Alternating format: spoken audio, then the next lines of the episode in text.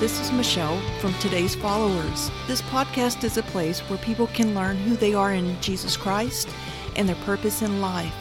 Each episode will help you walk on a path that leads to following Jesus Christ and to walk with other believers into a life full of joy, peace, love, and victory.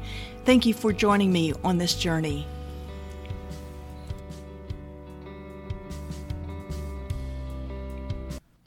I would like to talk about living a life of excellence. I want us to look at a man in the Bible by the name of Daniel. Daniel is one of these men in the Bible that really intrigues me.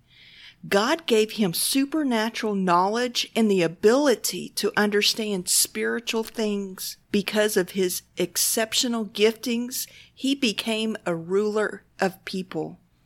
In Daniel chapter 5 and verse 12, we read, Inasmuch as an excellent spirit, knowledge, understanding, interpreting dreams, solving riddles, and explaining enigmas was found in this Daniel.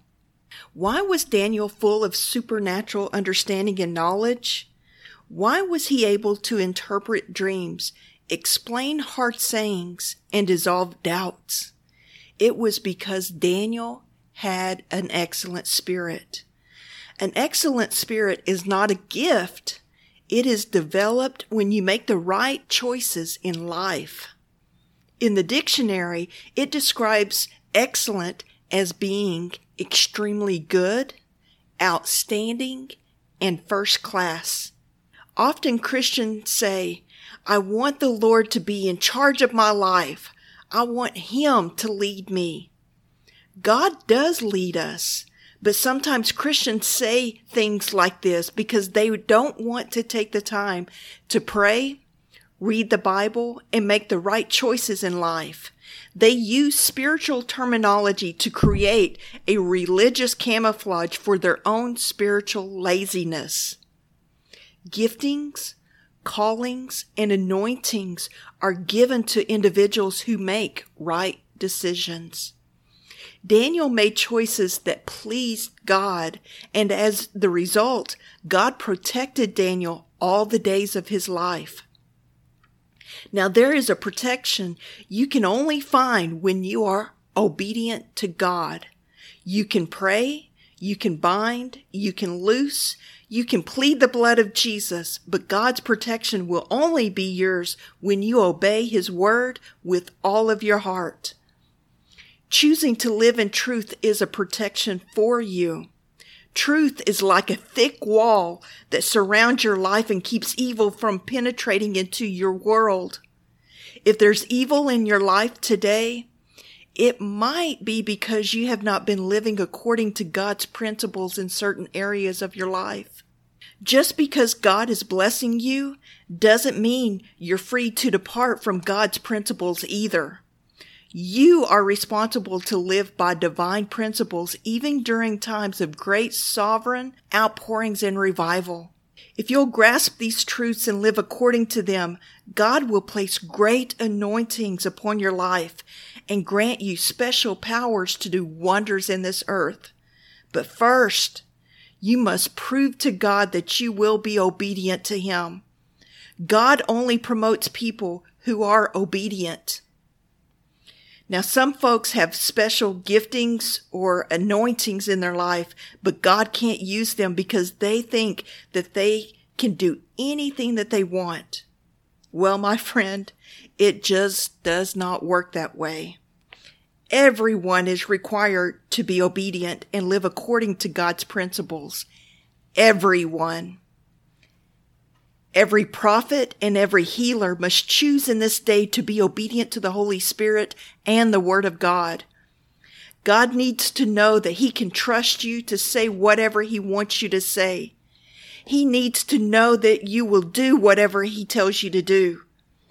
If you choose to be obedient to the Holy Spirit and to make the right choices in life, God will do great things in and through you. Daniel made several choices that enabled him to develop an excellent spirit. The first is found in Daniel 1 8, and it says, But Daniel purposed in his heart that he would not defile himself with a portion of the king's delicacies, nor with the wine which he drank. Therefore he requested of the chief of the eunuchs that he might not defile himself. In this particular story, Daniel would not eat the meat that came from the king's table because it was offered to idols. He would only eat those things which he knew were right in the sight of God. How does this relate to us in our present day life? It means that we're not to allow the spirit of the world to taint us or the appetites of our flesh to dominate us.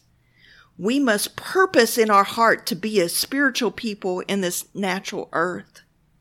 God brought Daniel into tender mercies and kept him from harm because Daniel refused to defile himself with the things of this fallen world. The only way to overcome end time trouble is to live in a manner that is pleasing to God. The perverse condition of our present society should not matter. As Christians, we live according to heaven's culture, not the world's. We can enjoy the natural places to live, but we cannot allow the perverted spirits of the territory to control our lifestyle. Daniel stood in his day and said, Even though I'm only a slave, even though I've been brought into captivity by powerful men of war, I am not going to be defiled before my God in this heathen country full of idol worship. Get the picture? At this point in history, the Israelites were a, a slave nation. They had been taken into captivity by the Babylonian Empire. Daniel was a slave. He had no rights to demand anything. They could have killed him for refusing to eat the king's meat. But you see, God protects those who stand upon right principles. God watches over those who purpose in their heart to do right. Daniel chose the right kind of friends. In Daniel chapter 2 verses 1, it says, Now in the second year of Nebuchadnezzar's reign, Nebuchadnezzar had dreams, and his spirit was so troubled that his sleep left him. We see that King Nebuchadnezzar has a troubling dream, and he calls on all his wise men, sorcerers, and wizards to interpret it, but they could not give him an answer to his dream. So the king became very angry and decided to destroy all of the wise men of Babylon killing the wise men of Babylon wasn't such a bad idea. Most of the king's counselors were full of seducing devils anyway. Among the bad ones were four who had the right kind of inward grit. Their names were Daniel, Meshach, Shadrach, and Abednego. In Daniel chapter 2 verse 13 we read, So the decree went out and they began killing the wise men and they sought Daniel and his companions to kill them. So even though Daniel, Shadrach, Meshach, and Abednego served the true and living God, they were considered to be among the false wise men. When Daniel heard about it, he marched right into the throne room and said, Hey, hold on here, king. Give me time to interpret your dream. Now that takes guts.